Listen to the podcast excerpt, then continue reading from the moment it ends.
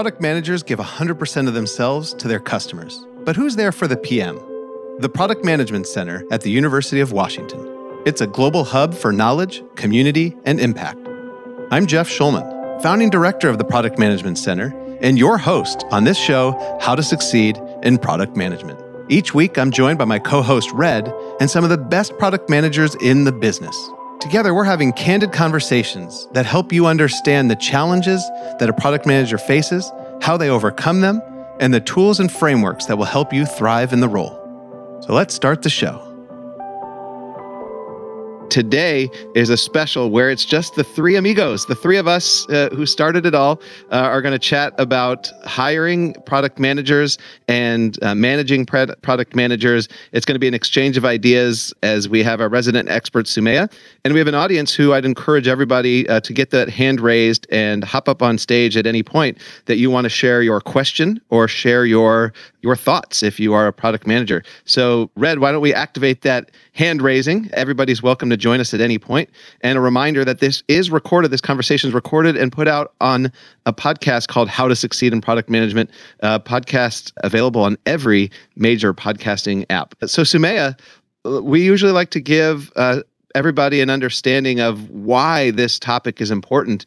And you gave a little bit of uh, explanation before we hit record for the podcast. But if you could just quickly summarize, why is it important for both current and aspiring product managers to have a sense of what happens once it's time to hire, train, and delegate to other product managers? Yeah, absolutely. I think uh, it's something that's important for people looking to apply for jobs, something that's important for new managers of product managers who have to build their teams and hire the talent they need. And I think it's important for anyone who constantly wants to improve their culture, keep it healthy, create high performing teams. So uh, it's a never ending quest of excellence. And I think it benefits starting project managers too to be part of this conversation if you will you know to to think to see how the sausage is made. I, I mean of course this is this is this conversation is full of narrative and and based on our individual experiences but hopefully it's gonna let people in and remove that mystery maybe that surrounds some of these hiring processes all right. And speaking of these mysteries, and Red, we're going to include you in this conversation because I know you've kind of seen your company grow. And although they're not necessarily uh, product managers that you've been directly hiring, I think there's some practices across all hiring that we could help product managers do better based off of your experience as well. But Sumaya, what are some myths? Let's bust some myths for people as it relates to how hiring should be done or is done. What are some misconceptions that we could correct for the record here today?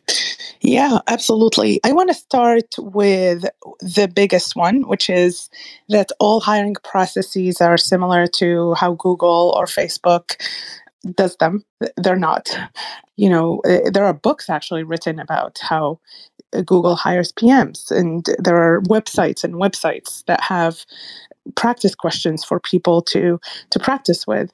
For example, I think the 90% of the the remaining product management jobs in the industry, uh, especially in the software world, does not really look like that. Like the Googles, the actually, it's not Facebook anymore. It's Metaverse, right? That's right. So yeah, so it's not it's not necessarily uh, the same. So that's the first misconception. The second misconception is that the the hiring manager is always the the person with the ultimate decision. In most companies, that's not true. Everyone you get to meet has a say. A lot of times, the hiring manager has just as much say as everyone else you end up meeting with. That's not necessarily true, however, in smaller companies. In a lot of smaller companies, you'll notice that the hiring manager has a lot of say, or the majority of say, especially in startups, for example. And Sumaya, so, sorry if I could uh, yeah. pin you on this one or, or stop there for a moment. Sure and then also red maybe you could chime in but uh, i'm curious is involved in where's the power? So as you're a job seeker how much is in the hands of recruiters? How much is in the hands of the manager who you would work for? How much is in the hands of outside of that? And then that kind of helps both those applying for jobs understand like who is it that they have to impress the most and also those who are hiring they could kind of better understand or, if they're hiring for the first time better understanding what kind of role they should have and what kind of role they should lean on others on in the organization to do so i don't know red do you have any wisdom into who has the control and at what levels between the recruiters, hiring manager, and the rest of the team? Or should we have Soumaya answer that? I would start with Soumaya because I think the question changes when you're talking about a company's size. I can weigh in for companies that are less than 50 or 100 people, but I think ultimately the answer to that question changes as the department and the size and the influence of HR uh, and hiring practices changes as well. You know, I've noted with larger companies, I think in our past meeting, when it comes to like hiring product managers, a lot of it is not the who you would think is the hiring manager. A lot of it is, is as a headcount that is assigned by a non-product leader, which is interesting. Like it could be head of engineering, or it could be a chief product officer, which would be more likely. But that's not typical at a larger company that I've seen. Soumaya, what, what do you? What are your thoughts on this one again in terms of the dichotomy or difference between small and large companies? You you hit on it, Red. I I think it's very hard to have a like a truism for this. It, it, it's highly dependent on so many factors. Recruiters in general are the gatekeepers, and so if you don't have let's say as part of your network someone who's referring you or someone who's tapping you on the shoulder and saying hey you would be a great fit for this a role or someone that you can go directly to and say hey i'm interested in this role the really your only path is through a system that includes recruiters in it. Uh, whether it's like an application on a website or an email you send or uh, a recruiter who reaches out to you. And so i think in general there is a, there is this element of a recruiter being involved regardless of the size of the company in general. Well i mean if it's small uh, usually the hiring manager is doing a lot of outbound hiring and reaching out to people directly but yeah, that's that's my take on it. And then I want to kind of dive deeper into this a little bit. One of the things that's a, a value that's important to the product management center here at the University of Washington is both diversity, inclusion, and empowering and inspiring.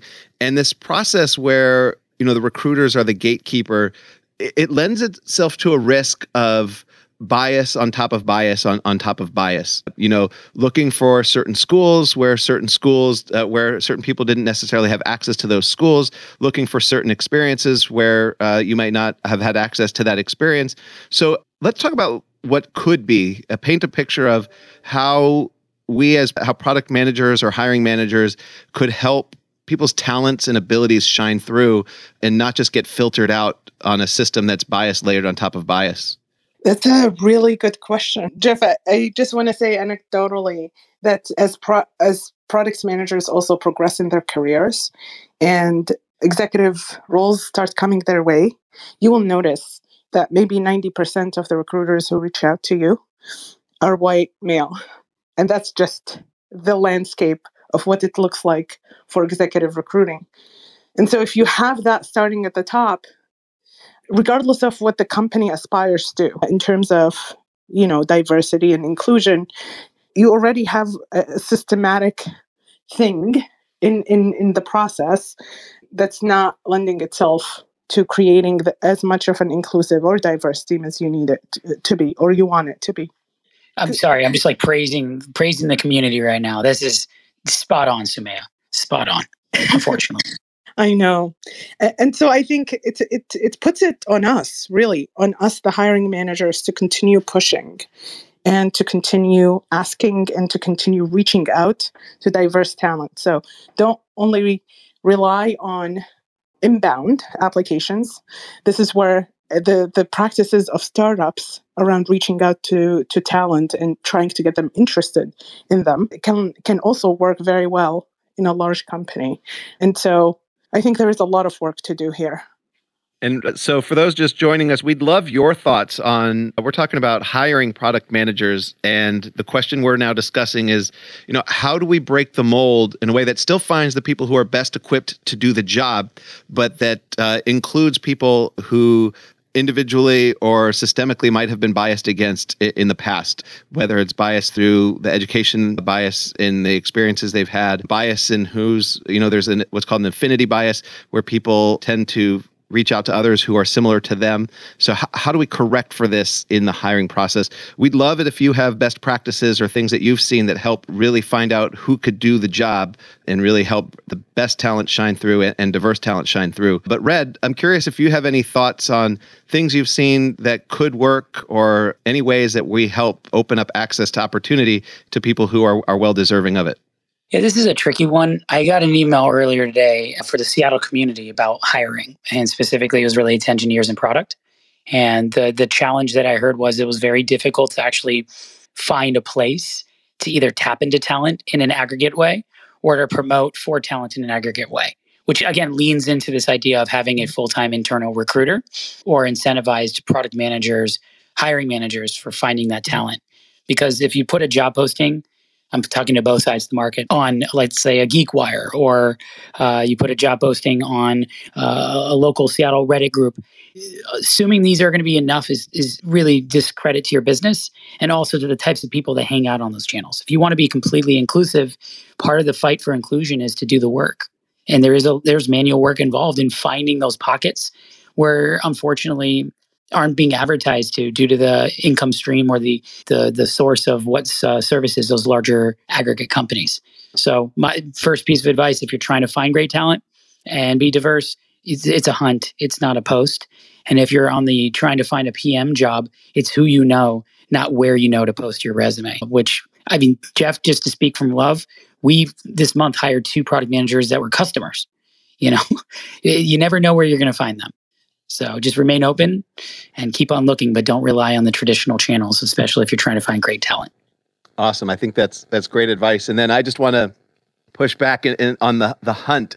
I almost feel that people do have this kind of mentality of like I need to go hunt uh, for talent, and in my mind, it, it's from the outside, it seems like it's more about building relationships, building relationships with individuals and, and with broader communities. So, Sumaya, do you have any thoughts on that? And then I want to turn to our guest that was called up on stage, Clarissa. But I'm curious if you have any thoughts on nurturing those relationships. There, there's uh, and uh, just a little more background. Sorry to be a little scattered here, but Jordan Horton uh, from Nintendo gave great advice at the Inclusive Product Management Summit, which was an event we hosted last year, and and he said like give without wanting anything in return. That was one of his advice for customers and for nurturing relationships of just you're not hunting for somebody to fill a role and f- to fulfill uh, what you're looking for, but you know, give without something in return. So that's I'm curious what your thoughts on Sumaya on how to build relationships outside your bubble and relationships that maybe you're not seeking anything, but one day down the road you could help each other uh, when you're hiring yeah, I think in general, that's a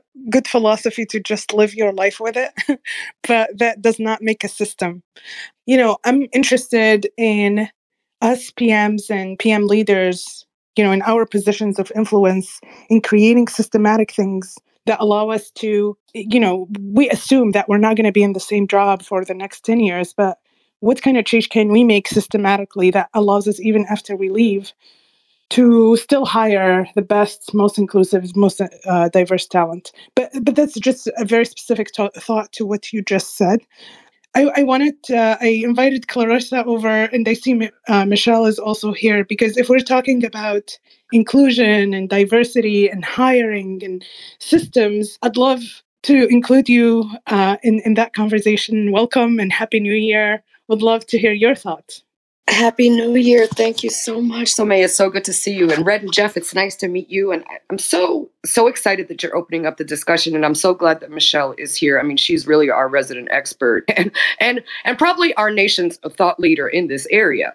But I just wanted to just address a few things from the bias standpoint. I'm a behavioral scientist and I I, I often work with a lot of companies to address like a, a lot of different gaps and we use research designed to address some of the gaps in design interventions to to address those gaps. But you know, I can't remember if it was Jeff or Red that was talking about, you know, because we have this absence of an aggregate, right? And the the rough cuts that that are used, like education, like school, like uh, you know, alliance. I almost always take issue with those because just the superficial level of looking at where they got education doesn't mean that that's necessarily the best approach gaining the talent you'd like or the type of diversity that you would really that the company would really excel in having right? And i know that it is a very difficult and it's a multi-pronged challenge right? So when we when we look at a lot of these gaps in a lot of these areas because there's this absence of aggregate right? And the only things that i think can assist in addressing the absence of an aggregate database, an aggregate system that can easily identify the type of talent that is diverse, that you can select based on the criterion that you have, a very comprehensive aggregate data model, right? So yes you have to be creative it's like somaya said you have to build relationships and and it's not just okay you're building relationship with different associations right or different alumni groups or different areas you know it has to also include in-house. It has to include third party vendors. It has to include like you know because of this huge gap of the absence of this aggregate we have to almost create you know something that is kind of like an anomaly on top of an anomaly because we continue to hear the same things. Well, we can't identify the talent. We can't get to the talent. We can't do this. However, right, all the relationship building that occurs, especially if you look at just Clubhouse, right? When you look at just Clubhouse and you were able to form a network, I think one of the biggest things that that we're not doing is really capitalizing on those relationships really really utilizing and establishing that collaboration or establishing partnerships with those entities that we find that have actual expertise. So so that's the only criticism that i have. So but anyway i'm, I'm glad that michelle is here because she's the actual expert. I'm, I'm just you know the behavioral scientist. So always always happy to hear your insights clarissa. Thank you so much. How do companies and product managers develop an inclusive process by which they could find the best talent and not just the best talent that looks like them or that's within their network or immediate network or this I guess second degree network even you know because this whole like referral process is is fraught with bias the looking at education and looking at it, experience is fraught with bias and so what could a product manager in the audience do to help their organization or at least their team get the best talent in a, in a more inclusive process Michelle, Michelle, that's yours. okay, I'm gonna jump. Welcome. Thank you, Samaya. And so, what I do exactly is I connect Black, Latinx, and Indigenous women who are experienced scientists, engineers, and technology professionals to management roles. Last night, for my community, we held a webinar on what is product management in tech. So, for those of us that graduated in the 99 2000, product management in tech wasn't a thing. If you were talking product, you were talking about a cereal, or you were talking about a sofa, or you were talking about uninterruptible power supply, something tangible, something physical. And what happens, I believe in what Jeff says, which is it is about building partnerships and relationships with organizations such as mine, such as SHPE, Society of Hispanic Professional Engineers, such as National Society of Black Engineers. And I re- remember specifically back in 2018, I was at a conference for National Association, National Society of Blacks in Computing. And I remember this because Jeff, you're at the University of Washington. The guy at the booth next to me was from the University of Washington. And when you're talking about building partnerships, it's not about a booth, but you can have a booth at these events, but you're sponsoring talks. And you can have events with organizations where you're coming in and you're talking about product management and what it is for people that may not be in tech, but they have the skill set and the knowledge and the know how to become product managers.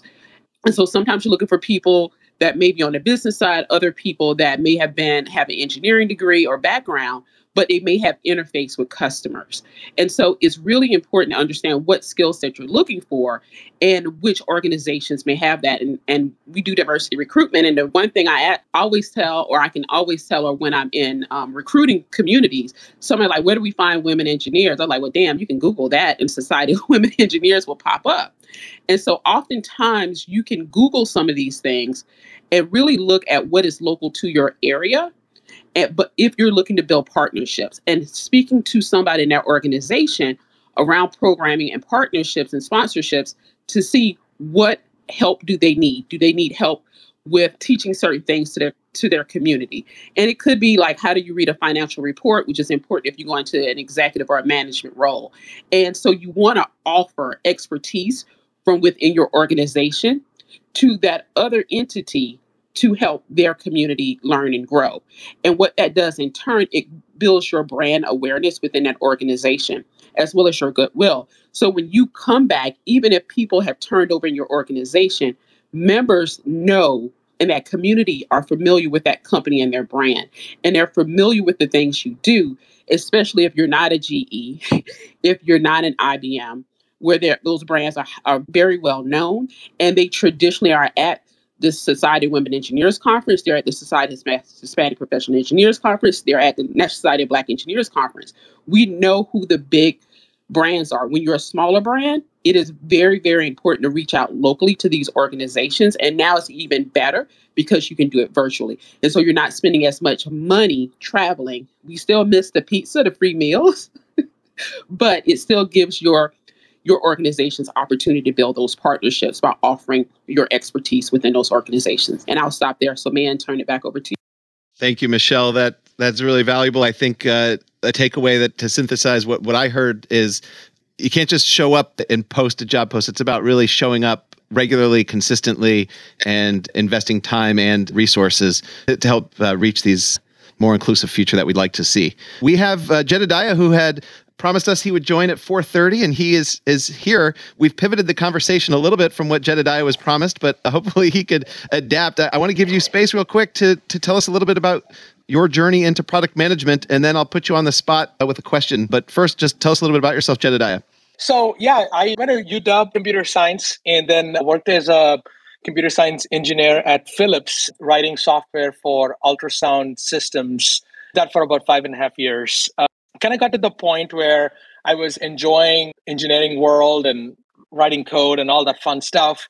But there was this kind of nagging feeling inside of me to understand like how does this make an impact? Like I want to I want to see impact. I want to see like how you know this this code that I'm writing is actually making an impact. And so I went on this quest. Took a three month journey.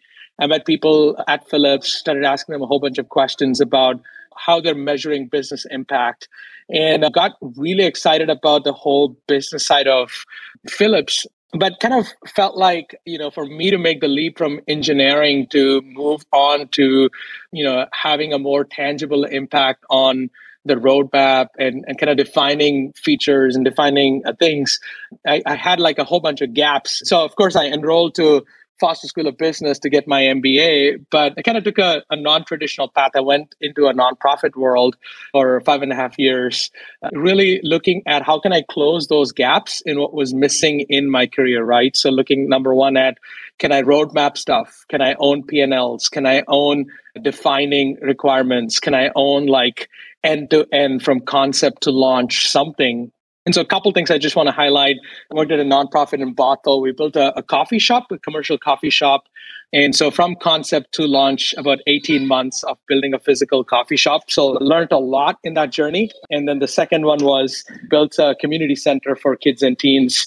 Again, at the nonprofit, raising money, you know, building construction physically and running that end to end. So, a lot of working with stakeholders, building partnerships, a lot lot of product skills that I learned while in the evenings I was going to get my evening MBA. All that kind of collided with me in one of my strategy classes writing a paper on consumer payments and Stripe is as a disruption of the industry. And anyway, all that led me to what I'm doing right now, working at Amazon as a product manager in the consumer payments, uh, specifically gift cards organization. So yeah, I hope that uh, answered the question, Jeff. Thanks for the opportunity, and yeah, we'll see what kind of questions I get I get hit with here.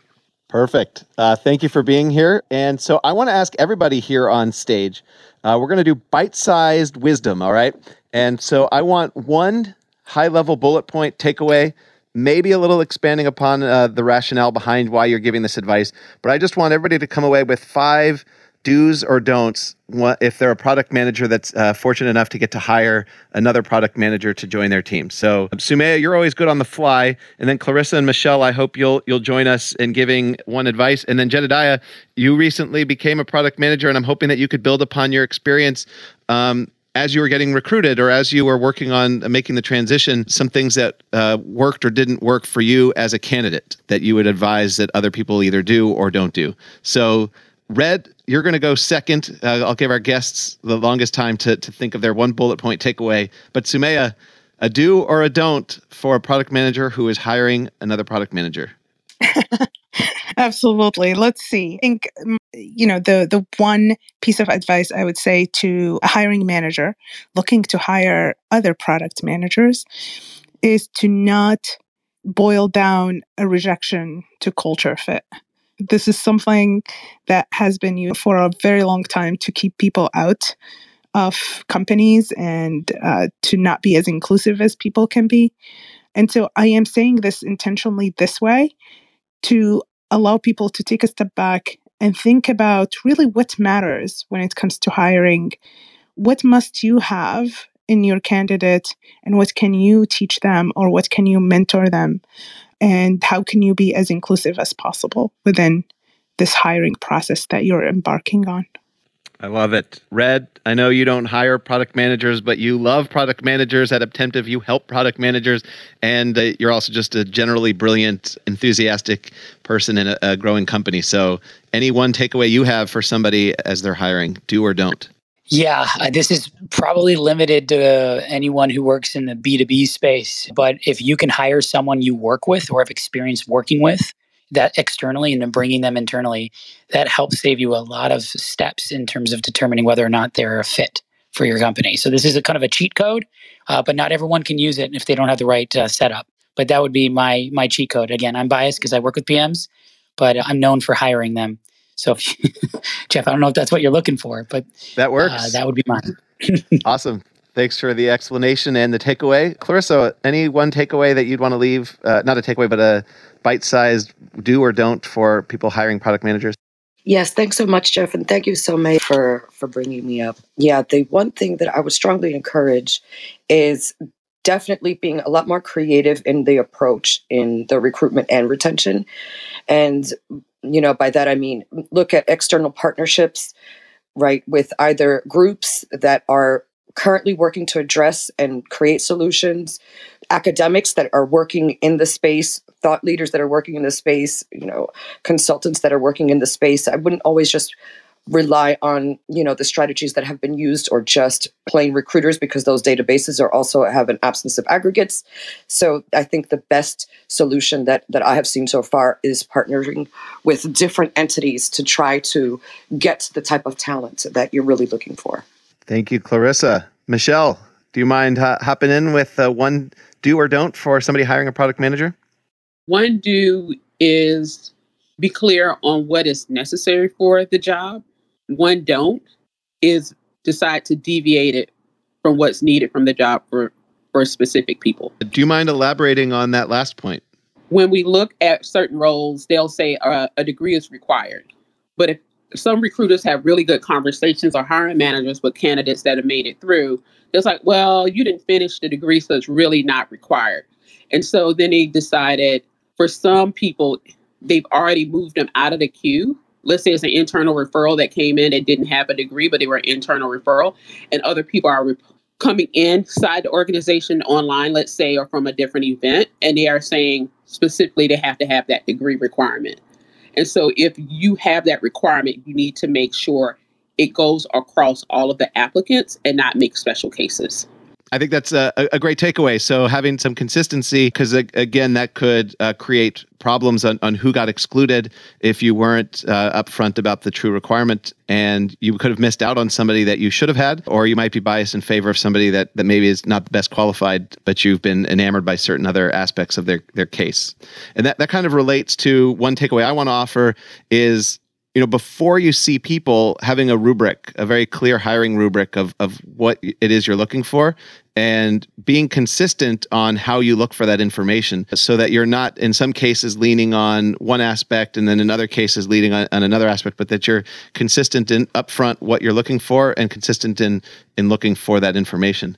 Jedediah i want to uh, have you answer this from the other side. Uh, as you were looking for your product management role. Without naming companies or individuals since we are recorded as a podcast but were there some actions that you really st- stuck out to you as a candidate that you appreciated or that stung you a little bit that you would recommend hiring managers not? I like i like the question. So i'll start with the stung you part because uh, of course that'll come top of mind. Getting back to candidates even you know just letting them know if it's you know either way i think it's very important to communicate that back i uh, think from a customer point of view right if i'm sitting there waiting i think there are so many times when i'm stuck in loops and waiting to hear back from people and they're just taking forever now given you know there were some understandably, you know, maybe companies are going through some reorg or trying to figure things out. I would say just just kind of keep that communication clear, either through your recruiters or uh, the hiring managers themselves. So that's one.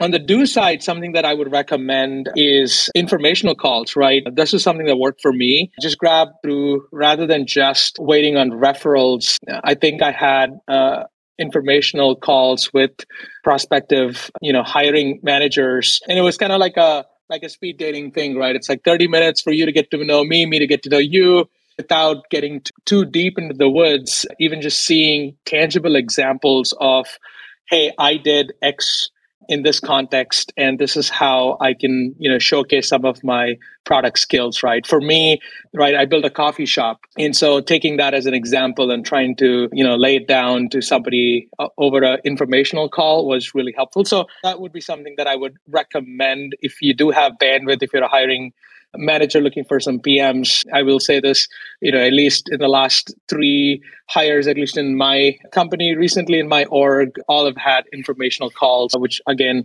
have helped, you know, give you a chance to talk to the hiring manager and see and showcase some of your PM skills that might get hidden in a resume sometimes.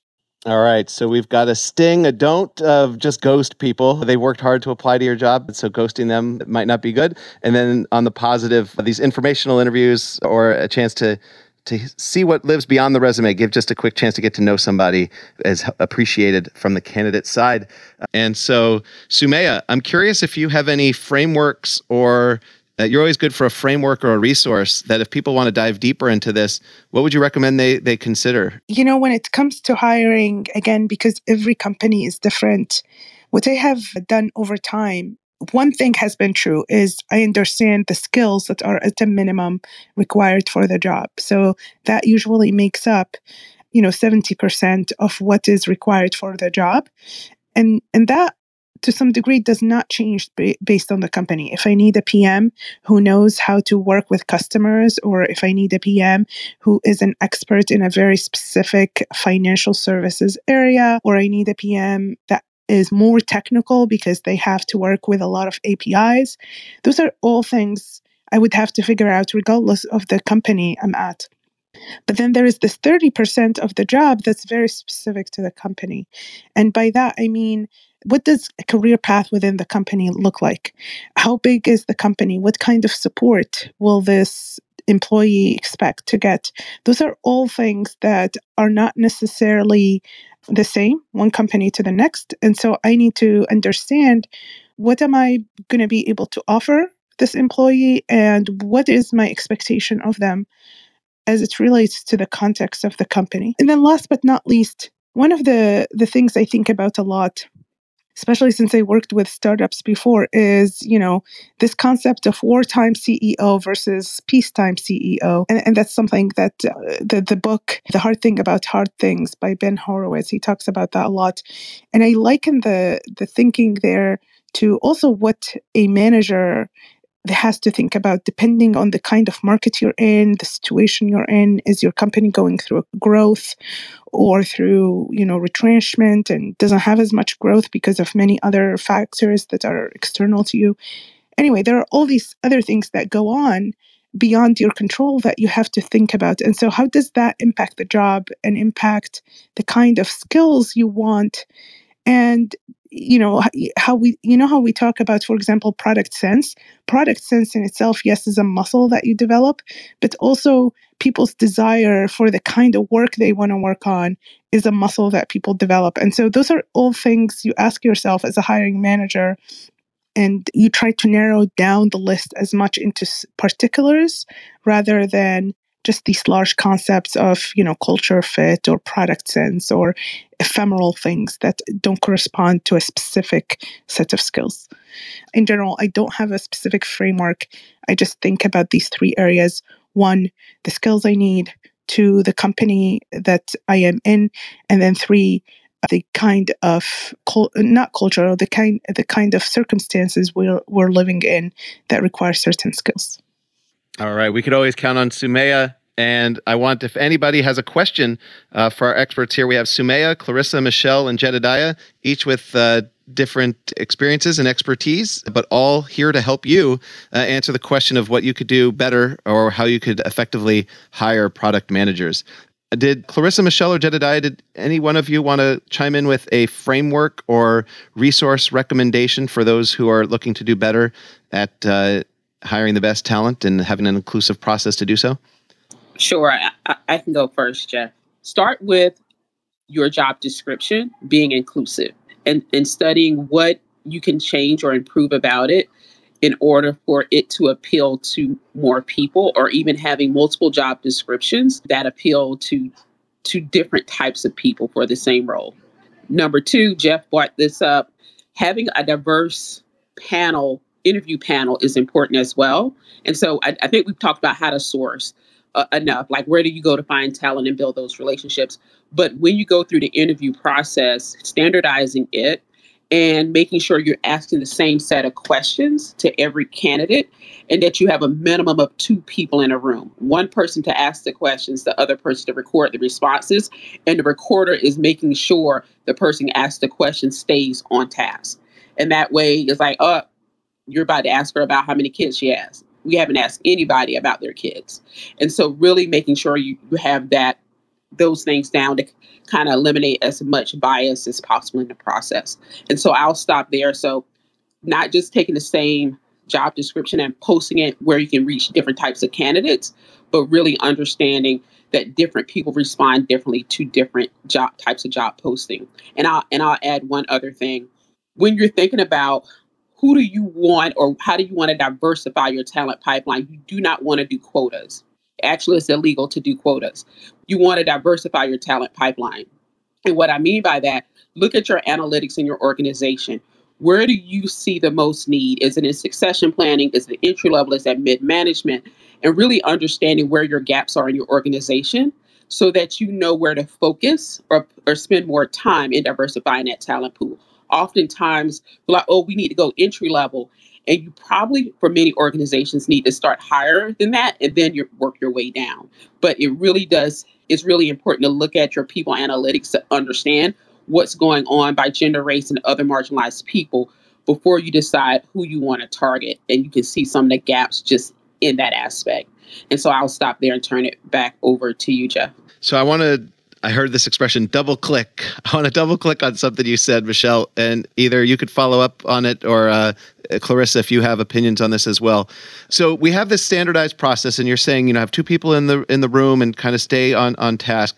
The reasoning is pretty clear, right? If if we start talking about oh baseball and then we you know and i just open it up to, to random stuff and then it gets to what sumaya is saying which is this kind of cultural fit. Anyway there seems to be bias if we let the conversation unfold completely naturally but how do you do this in a structured way that still lets you make an emotional connection and on a human level with the person you're interviewing I, I don't know if I'm making sense in this question, but I, I feel like there's this trade off between being structured, which then could be seen as robotic and hard to really hit uh, in a, a human connection, but perhaps maybe that human connection could actually distract us from what the person can do and, and what they could bring to our, our organization. So, how do we balance that trade off between structure and flexibility and, and, human connection? And what's more important to think about as we're balancing that? Michelle or Clarissa, is that framed enough for you to give us some insight there, so, Sumaya? So, and Clarissa, you can you can join in. Culturally, I'm coming in to do a job. You may want to connect with me on a personal level. I don't feel safe with you, and you may not have provided a reason for me to share something personal because I'm not psychologically safe to respond. And so while you may think that is of value and of importance, for many marginalized people, they don't feel safe in sharing personal information. And so I can understand where your point of view is, but for us, too often when we share personal things, it is then used as a weapon against us. And so at that point, you may want to evaluate the bet a candidate on how you connect with them. And what I'm saying is culturally for us, we're not we're probably not going to do it. And so you may hold it against us and then again not understanding cultures of people then works as the system sets it up to work.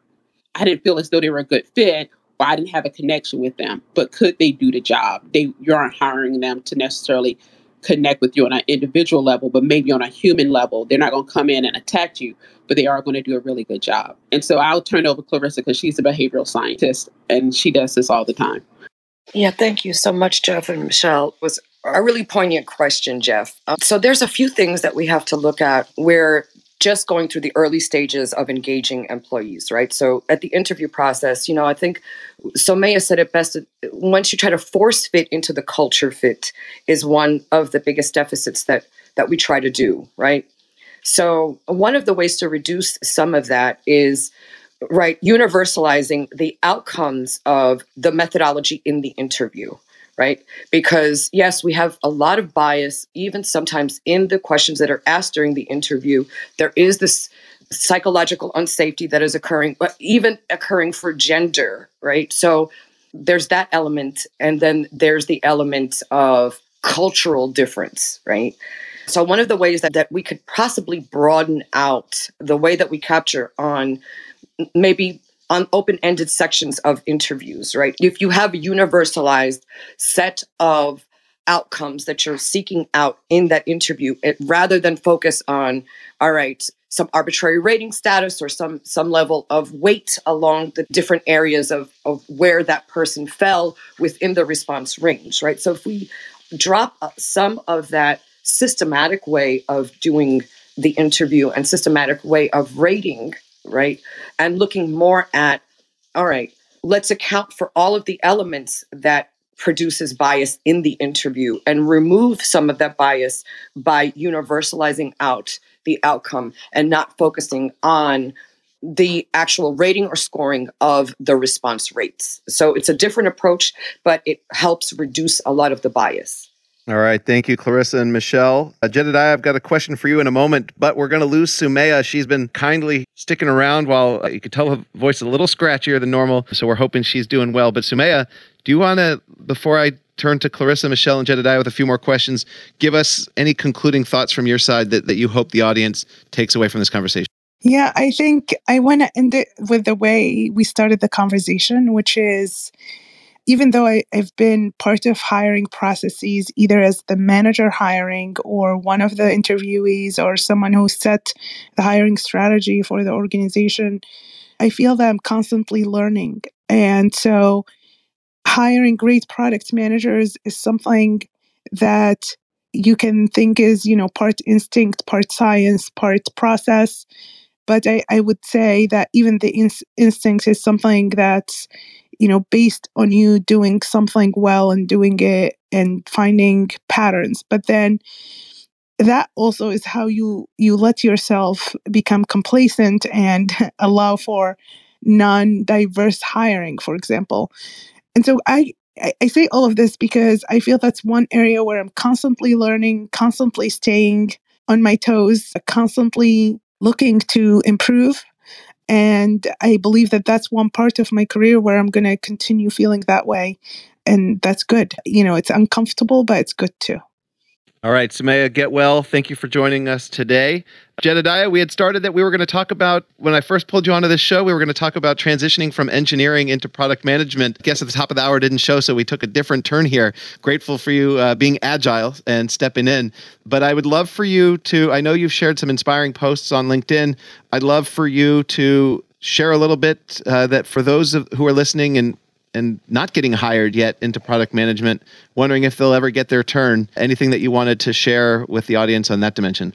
Hey, yeah, Jeff, thank you uh, for the opportunity. Yeah, I, you know, I think it's uh, for me, right, from engineering to product, five and a half years. So in the in the middle of that, I was adding skills that prepared me for what I'm doing today. So you know, be mindful of kind of that in between uh, engineering to product side like what you do really matters and and make sure you pick something. For me i picked nonprofit right? You would not go that route probably traditionally but i said you know what? I think i can get those skills that i need and i could i could just go into a nonprofit and try to do that. Now nonprofits a whole nother ball game i'll just give a quick cent on it. It's like you know you're you're raising funds. You don't really have you have a lot of ambiguity. You have uh, a lot of lot of protocol, not a lot of processes established traditionally.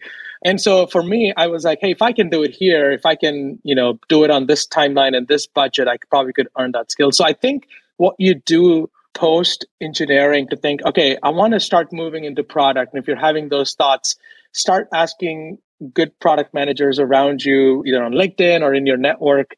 You know, what do they do on a daily basis? Uh, map those skills down and then see, hey, where do I go find those skills?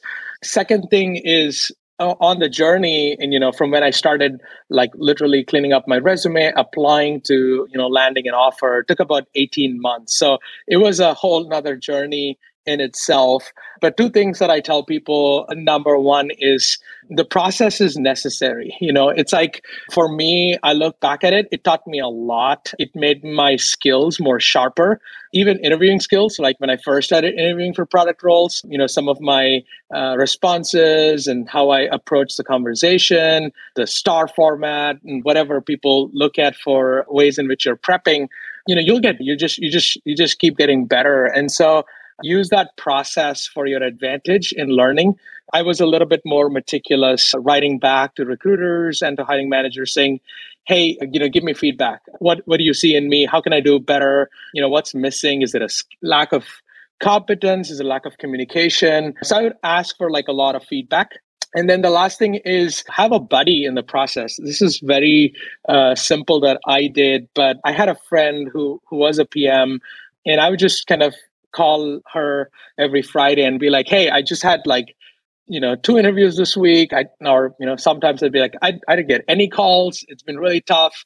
You know, and just just somebody to have a little bit more of emotional support i would say in the process is significant because the, the journey and what you're experiencing in that long wait uh, if it's being long for you is you know that feeling of am i the only one who's going through this? You know it looks like all my friends are getting hired. Like every every other day you see somebody else getting hired. So that's something that i think is really helpful is just somebody that you can reach out to uh, who you can be open and and just say hey you know i got this tough feedback or you know can you help me take away the emotion out of that and just be very direct and say what do i need to improve you know in in my approach for the role so hope that answers the question jeff i know it was a little long but let me know if you have any uh, specifics you want to dive in on all right. Thank you, Jedediah. So we've had this conversation from both angles of hiring product managers. Uh, from Jedediah, we're hearing about the grit, determination, and uh, building that community around you as you try to get hired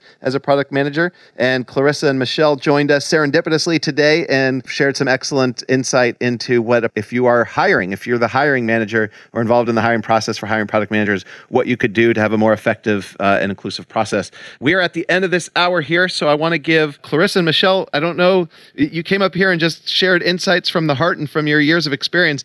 Are you comfortable giving concluding thoughts? Uh, just a bite sized uh, message you want to leave the audience with before we sign off? Uh, Clarissa, I'll give you an opportunity first if you had anything you wanted to conclude with. Thank you so much, Jeff. I think just going to reiterate what I said prior is that I think for us to really, really start focusing on creating a, a culture of inclusivity in companies, you know, it really requires a much more creative approach than what's been used prior.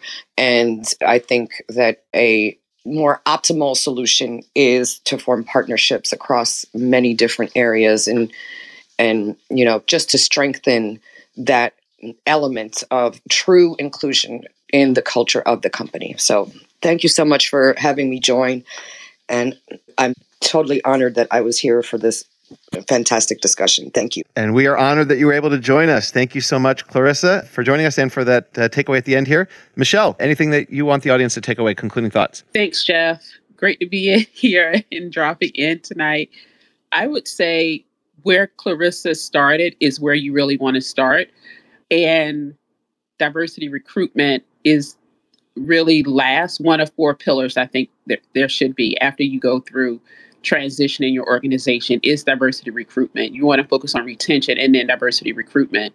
And that then, because you've already built the other pillars to retain that talent to fill those adi- those new roles or as your organization grows, then bring in diversity recruitment because it won't work, it won't last, and it'll be an investment as opposed to a cost if your organization isn't ready yet. Awesome. Thank you, uh, Michelle. Thank you, Clarissa. And Jedediah, any concluding thoughts you want to leave the listener with today? Uh, I think it was good to be a part of it. My, I'll, I'll circle back on my two cents of your network matters a lot. Make sure you have people in your network who you can rely on and chat with. I think it's a it's a fantastic journey. You know, don't do it alone. Have people who you can talk to. All right, and then Red, you've gone past time here. So grateful that you did. You always have uh, great insights. We didn't get to do open Q and A, but I'd love for you to share some concluding thoughts. I, I would be a little bit biased in saying this, but I think that if you're someone who's not really sure how to embody everything we've talked about today, the reason I'm saying I'm biased is I think you should be reaching out to us to the community to you know university of washington we created the product management center specifically to help people navigate what is a very difficult thing to do at a lot of companies unfortunately which is to open up these channels and to make it uh, more inclusive. So if you're someone who's struggling with this whether it is finding a job or finding the right candidates to to expand your company's mindset and how you approach this, please uh, reach out. I mean, I know Clarissa, Michelle, Jedediah, we're all available. We're on LinkedIn. We're, we're in the Slack group. Please do not hesitate whatsoever and and ask us for help. That is why we are here.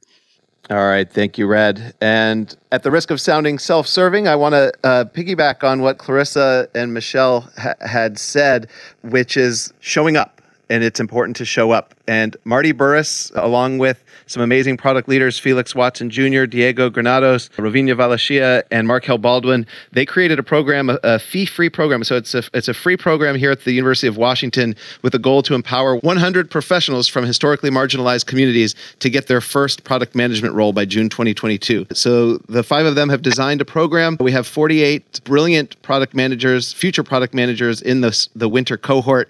And if you want to show up, we definitely need people to uh, do mock interviews, to volunteer for career strategy sessions, to pass along uh, whatever product management knowledge that you have and connect with individuals who are just fantastic. They're going to be uh, great additions to a lot of different companies. And again, if you want to just be a part of their journey, please uh, join us. Reach out to me on LinkedIn. Uh, we've got a volunteer intake form, a lot of different ways that you could help empower the next generation of product managers. And we'd love to have you uh, show up and support the Inclusive Product Management Accelerator. On that note, I also just have to acknowledge that we started this at the University of Washington. It was Marty Burris's brainchild. We made it a reality. And we are so grateful that T Mobile, Salesforce, Amazon, uh, and Starbucks have sponsored this and are helping us grow and expand this program so that we could create a more diverse, inclusive, and skilled product management community. Enough about that. Now it's time to let Red go home. Really thankful for Jedediah agreeing to be on today's show. Super thankful for Clarissa and Michelle popping up serendipitously and offering some brilliant insights. I, I hope to have all three of you back uh, sometime soon on how to succeed in product management. We're here every Tuesday at 4 p.m. on Clubhouse. And uh, thank you for listening. And uh, thank you for supporting our mission to develop a more diverse, inclusive, and skilled product management community. Have a great week, everybody.